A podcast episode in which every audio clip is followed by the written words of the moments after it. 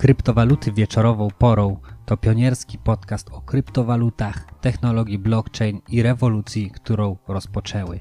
O Bitcoinie na spokojnie. Zapraszam, Nikodem Zegzda. Pamiętajcie również, że wszystko co powiem w tym odcinku nie jest poradą inwestycyjną, ale jest to moje prywatne zdanie.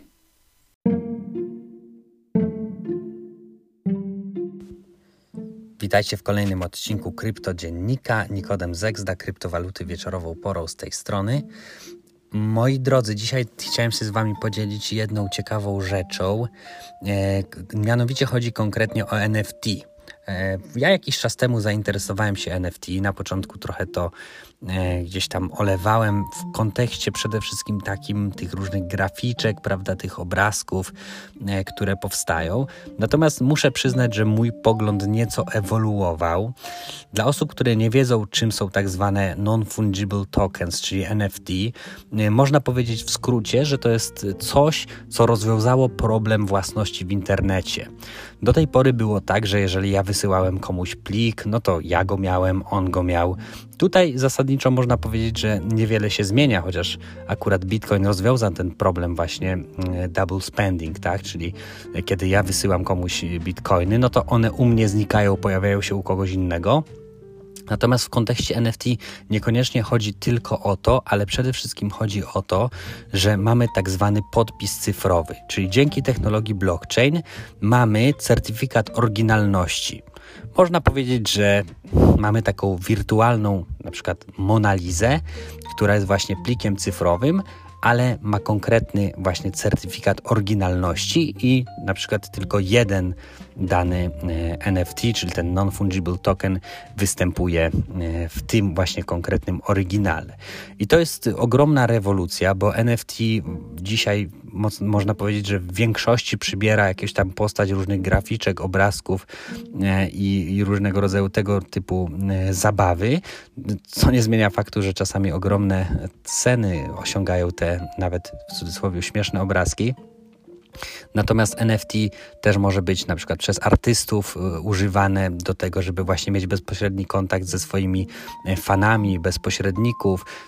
Dzięki NFT można wydać jakiś, przykładowo muzycy mogą nagrać jakiś kawałek, czy jakąś demówkę, czy jakiś po prostu utwór, który będzie w jednym, jedynym oryginale dostępny dla kogoś, tak jak kiedyś się kolekcjonowało, nie wiem, prawda, jakieś oryginalne płyty, że pierwsze nagranie danej płyty, prawda, pierwszy egzemplarz, oryginalny egzemplarz, to dokładnie to samo jest teraz właśnie tylko w świecie cyfrowym. Czyli jest to po prostu w skrócie rewolucja, ponieważ po raz pierwszy w historii właśnie ludzkości mamy możliwość potwierdzenia oryginalności danego pliku właśnie przez podpis cyfrowy, który jest na blockchainie, czyli jest niecenzurowalny, niezmienialny. Zasadniczo można powiedzieć, że zostanie na wieki, tak, przeżyje nas, no bo też jest cały blockchain rozproszony, tak, więc dopóki będzie istniał chociaż jeden nod, no to w teorii powinno to po prostu zawsze funkcjonować. I właśnie w kontekście NFT natrafiłem na ciekawy projekt. Ja tych NFT trochę właśnie już kupiłem, trochę też wygrałem. W sumie zaczęło mi się to dość podobać. Natomiast w kontekście NFT trafiłem ostatnio na ciekawy projekt, zresztą tworzony przez, z tego co kojarzę, Polaków, albo przynajmniej jednego Polaka. Chwilę tam popisaliśmy kiedyś, ale mniejsza o to. Popisaliśmy w sensie na Twitterze. Chodzi mi o to, że jest coś takiego jak Ada Eyes, Ada dokładnie AI Eyes, czyli oczy tworzone przez sztuczną inteligencję, przez komputer, przez po prostu specjalnie napisane algorytmy, przez taką technologię i generowane losowo.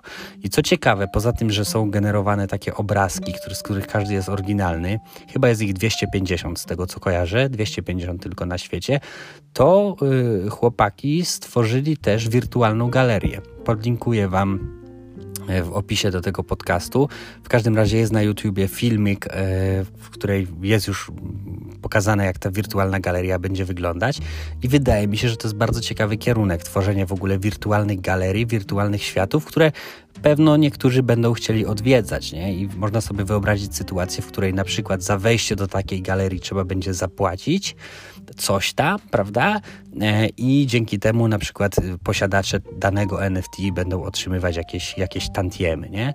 Zastosowań tak naprawdę jest mnóstwo. Myślę, że to wszystko dopiero przed nami. Jakby NFT stwarzają niesamowite możliwości. To jest potężny rynek. On już jest w tym momencie wyceniany na po prostu ogromne, na setki miliardów dolarów, a przez niektórych nawet i więcej. Więc no ciekawa sprawa, tak? Myślę, że warto się troszeczkę przyjrzeć właśnie NFT, zobaczyć, co tam w trawie piszczy, ocenić, czy to jest dla ciebie, dla was interesujące, no i zastanowić się, czy nie jakieś NFT po prostu najzwyczajniej w świecie wejść, bo oczywiście nie wiem, czy to wypali, czy po prostu zostanie mi tylko obrazek, natomiast jest to coś na pewno pociągającego, rewolucyjnego i coś, co moim zdaniem ma przed sobą dużą przyszłość, no i to jest rynek, który się rodzi. I jeszcze właśnie może się odniosę do tych śmiesznych graficzek, w cudzysłowie śmiesznych, takich pikselowych, na przykład, które są, nie wiem, 8-bitowe graficzki, prawda? To jest trochę taki, można powiedzieć, że znak czasów, tak? Kiedyś charakterystyczne, nie wiem, dla baroku był jakiś przepych, prawda? Dla renesansu coś tam, prawda? Nie wiem, co było charakterystyczne dla renesansu, dla średniowiecza coś tam, prawda? Jakieś tam dla gotyku, jakieś tam określone rzeczy, to dzisiaj można powiedzieć, że czymś, co jest takim charakterystycznym dla naszej epoki, to jest właśnie NFT, właśnie trochę taka pikseloza, ale też sztuczna inteligencja, bo okazuje się, że właśnie sztukę zaczyna tworzyć sztuczna inteligencja.